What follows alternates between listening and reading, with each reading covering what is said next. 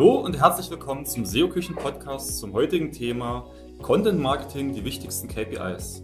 Mein Name ist Stefan Junke und bei mir zu Gast ist heute der Christoph. Christoph, erzähl doch mal kurz was zu deiner Person. Wer bist du und was machst du in der SEO-Küche? Hi, ich bin Christoph, ich bin Teamleiter der Redaktion und wir beschäftigen uns hauptsächlich mit Content Marketing. Unser heutiges Thema ist ja nun KPIs und nicht jeder weiß, was ein KPIs ist. Deswegen gleich die allererste Frage, was sind KPIs? Also KPIs sind Key Performance Indicators, also Leistungskennzahlen. Sie können benutzt werden, um den Fortschritt wichtiger Zielsetzungen zu ermitteln und praktisch zu zeigen, wie unsere Arbeit läuft und ob wir unsere Ziele, die wir uns selbst gesetzt haben, erreichen. Und wie unterscheiden sich jetzt die einzelnen KPIs? Ganz grob lassen sich in zwei Gruppen einteilen: quantitative und qualitative Metriken. Quantitative Informationen lassen sich in Zahlen ausdrücken, während qualitative Kennzahlen keine absoluten Zahlen sind, sondern zum Beispiel auch Kommentare in einem Social Media Beitrag sein können. Kannst du das noch ein bisschen konkretisieren? Also welche KPIs gibt es denn genau? Quantitative wären zum Beispiel Aufrufer der Seite oder auch Besucher. Seiten pro Besucher, also wie viele Seiten ein einzelner Besucher besucht. Auch kann man unterscheiden zwischen wiederkehrenden und neuen Besuchern. Oder eben auch von welcher Plattform die Besucher stammen. Also kommen sie von mobilen Geräten oder vom Desktop. Und eben auch dann die Besucherquelle kann man analysieren. Also kommen sie von einem Facebook-Beitrag, haben sie das Thema gegoogelt oder sind Sie über einen anderen Link äh, zu unserer Seite gelangt und eben auch die Ranking-Entwicklung, damit wir sehen, wie im Vergleich zum Beispiel vor einem Jahr, wie sich unsere Besucherzahlen entwickelt haben. Qualitative Merkmale wären zum Beispiel die Absprungrate, die Verweildauer oder auch soziale Signale, also zum Beispiel Kommentare, Likes und andere Interaktionen auf einen Beitrag und zum Beispiel auch die Click-Through-Rate. Wenn ich jetzt ein Webseitenbetreiber bin, dann sind dann wirklich alle die von dir genannten KPIs wichtig für mich? Also eigentlich kann man hier sagen, ja. Aber je nach Zielvorhaben reicht es oft, nur die wirklich relevanten Werte zu betrachten. Die Kunst ist es eben, die richtigen Messzahlen auch richtig zu interpretieren. Wenn du jetzt eine Liste der wichtigsten KPIs aufstellen müsstest, welche wären das und warum? Natürlich sind alle KPIs wichtig, jedoch sind einige besser geeignet, um den unternehmerischen Erfolg darzustellen und daher auch für unsere Kunden natürlich wichtig. Ganz oft und ganz weit oben ist dann natürlich der Umsatz, aber auch zum Beispiel die Conversion Rate oder Leads. Also das können sein Downloads, ausgefüllte Formulare oder eben in einem Online-Shop Transaktionen. Aber auch die Kundenbindung ist wichtig oder die Customer Lifetime Value. Das sind alles Werte, die wirklich wichtig sind, aber eben auch äh, mit den anderen schon genannten KPIs im Zusammenhang stehen. Wie kann ich jetzt eigentlich diese ganzen KPIs messen, beziehungsweise wo kann ich sie einsehen? Dafür gibt es viele Tools. Also es gibt kostenlose, aber natürlich auch kostenpflichtige Tools. Je nach Anspruch und auch Zeit, die man hat und Größe der Seite, sind da einige mehr und einige weniger geeignet.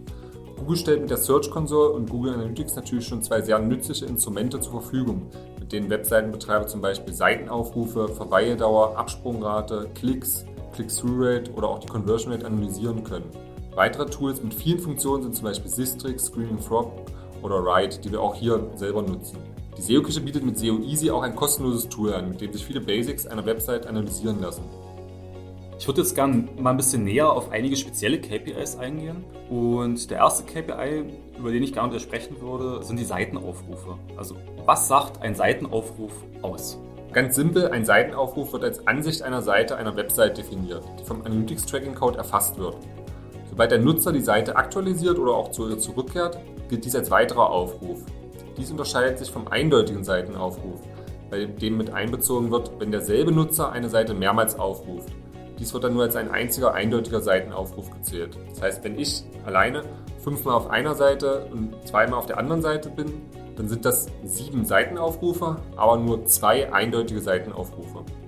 Die Conversion Rate gilt ja als ziemlich wichtig, wenn ich Verkäufe oder Downloads generieren möchte. Was gilt es bei der Auswertung dieser zu beachten? Ja, hier muss man wirklich aufpassen. Die Conversion Rate sollte immer nur im Zusammenhang mit den Besucherzahlen ausgewertet werden. Als Beispiel, 5% von 1000 Besuchern sind 50 Conversions. Jedoch sind 2% von 100.000 natürlich 2000 Conversions und damit absolut gesehen besser. Es lohnt sich hier an beiden Stellschrauben zu drehen. Eine konstante Conversion Rate bei deutlich gestiegenen Besucherzahlen wäre etwa ein großer Erfolg. Eine weit verbreitete Annahme ist es ja, dass eine hohe Absprungrate auch immer gleich schlecht ist. Ist das wirklich so? Also generell ist eine hohe Absprungrate natürlich ein negatives Signal. Doch lohnt es sich auch hier genau über den Inhalt der Seite nachzudenken. Kann der Besucher innerhalb kurzer Zeit die Informationen finden, die er gesucht hat? Eine Infografik kann zum Beispiel schneller Zusammenhänge vermitteln als ein langer und unstrukturierter Text und sorgt so vielleicht für eine höhere Absprungrate, weil der Nutzer sofort findet, was er sucht. Soll der Nutzer länger auf der Website verweilen, kann auch das Einbinden eines Videos helfen. Auch der Hinweis auf Inhalte hilft hier. Dazu können zum Beispiel thematisch verwandte Bereiche oder Artikel optisch präsent dargestellt werden. Wichtig ist, dass sie sich in die Lage des Besuchers hineinversetzen und nicht einfach nur die Zahlen betrachten. Das Gegenteil von einer hohen Absprungrate wäre ja jetzt irgendwo auch eine hohe Verweildauer auf der Webseite. Das wäre doch der, eigentlich der absolute Traum für jeden Webseitenbetreiber. Oder kann das etwa auch negativ sein? Ja, also je länger ein Besucher auf der Webseite bleibt, desto länger setzt er sich mit den Inhalten auseinander. Das finden wir gut als Webseitenbetreiber, aber natürlich auch Google, weil das ein positives Signal ist. Eine hohe Verweildauer ist daher immer positiv und steht für hochwertigen Content. Jedoch kann eine hohe Verweildauer auch ein Indiz für mangelnde Nutzerfreundlichkeit oder schlechte Übersicht sein. Wenn gleichzeitig die Absprungrate recht hoch ist, kann es sein, dass Besucher lange nach der für sie relevanten Information suchen und zwischendurch entnervt abspringen. Hier sollte man als Website-Betreiber genau prüfen, ob beispielsweise das Call-to-Action-Element nicht gleich erkennbar ist oder rankt die Seite sehr gut zu einer bestimmten Frage. Die Antwort ist aber nicht ohne weiteres zu finden, weil der ausführliche Text eventuell schlecht strukturiert ist. Hier wieder genau gucken, prüfen, interpretieren und dann Maßnahmen vornehmen. Ein weiterer KPI ist die Click-Through-Rate. Die Performance von Anzeigen wird häufig mit ihr gemessen.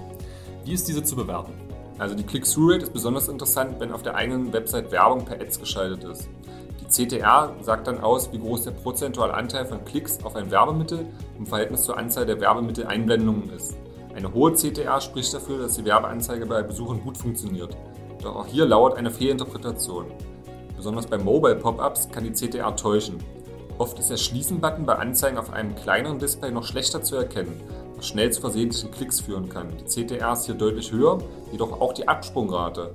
Ist beides überdurchschnittlich hoch, sollte man einen Fehlklick vermuten. Ein besser erkennbarer Schließen-Button kann hier die Verlässlichkeit der CTR verbessern. Wenn ich jetzt verstanden habe, wie ich die KPIs zu werten habe, wie kann ich dann jetzt für mich die entscheidenden KPIs verbessern? Wie in den letzten Beispielen schon erklärt, gibt es für jede KPI auch Maßnahmen, um diese zu verbessern. Wichtig ist, sich in den Benutzer hineinzuversetzen. Wenn wir ihm genau das bieten, was er sucht und ihm keine Hindernisse in den Weg stellen, wirkt sich das auch positiv auf die jeweiligen Metriken aus. Vielen Dank, Christoph. Das war unser Podcast zum Thema die wichtigsten KPIs. Wem von euch es gefallen hat und noch mehr Informationen zum Thema haben möchte, dem empfehlen wir mal in unserem Blog vorbeizuschauen oder den nächsten Podcast zu hören.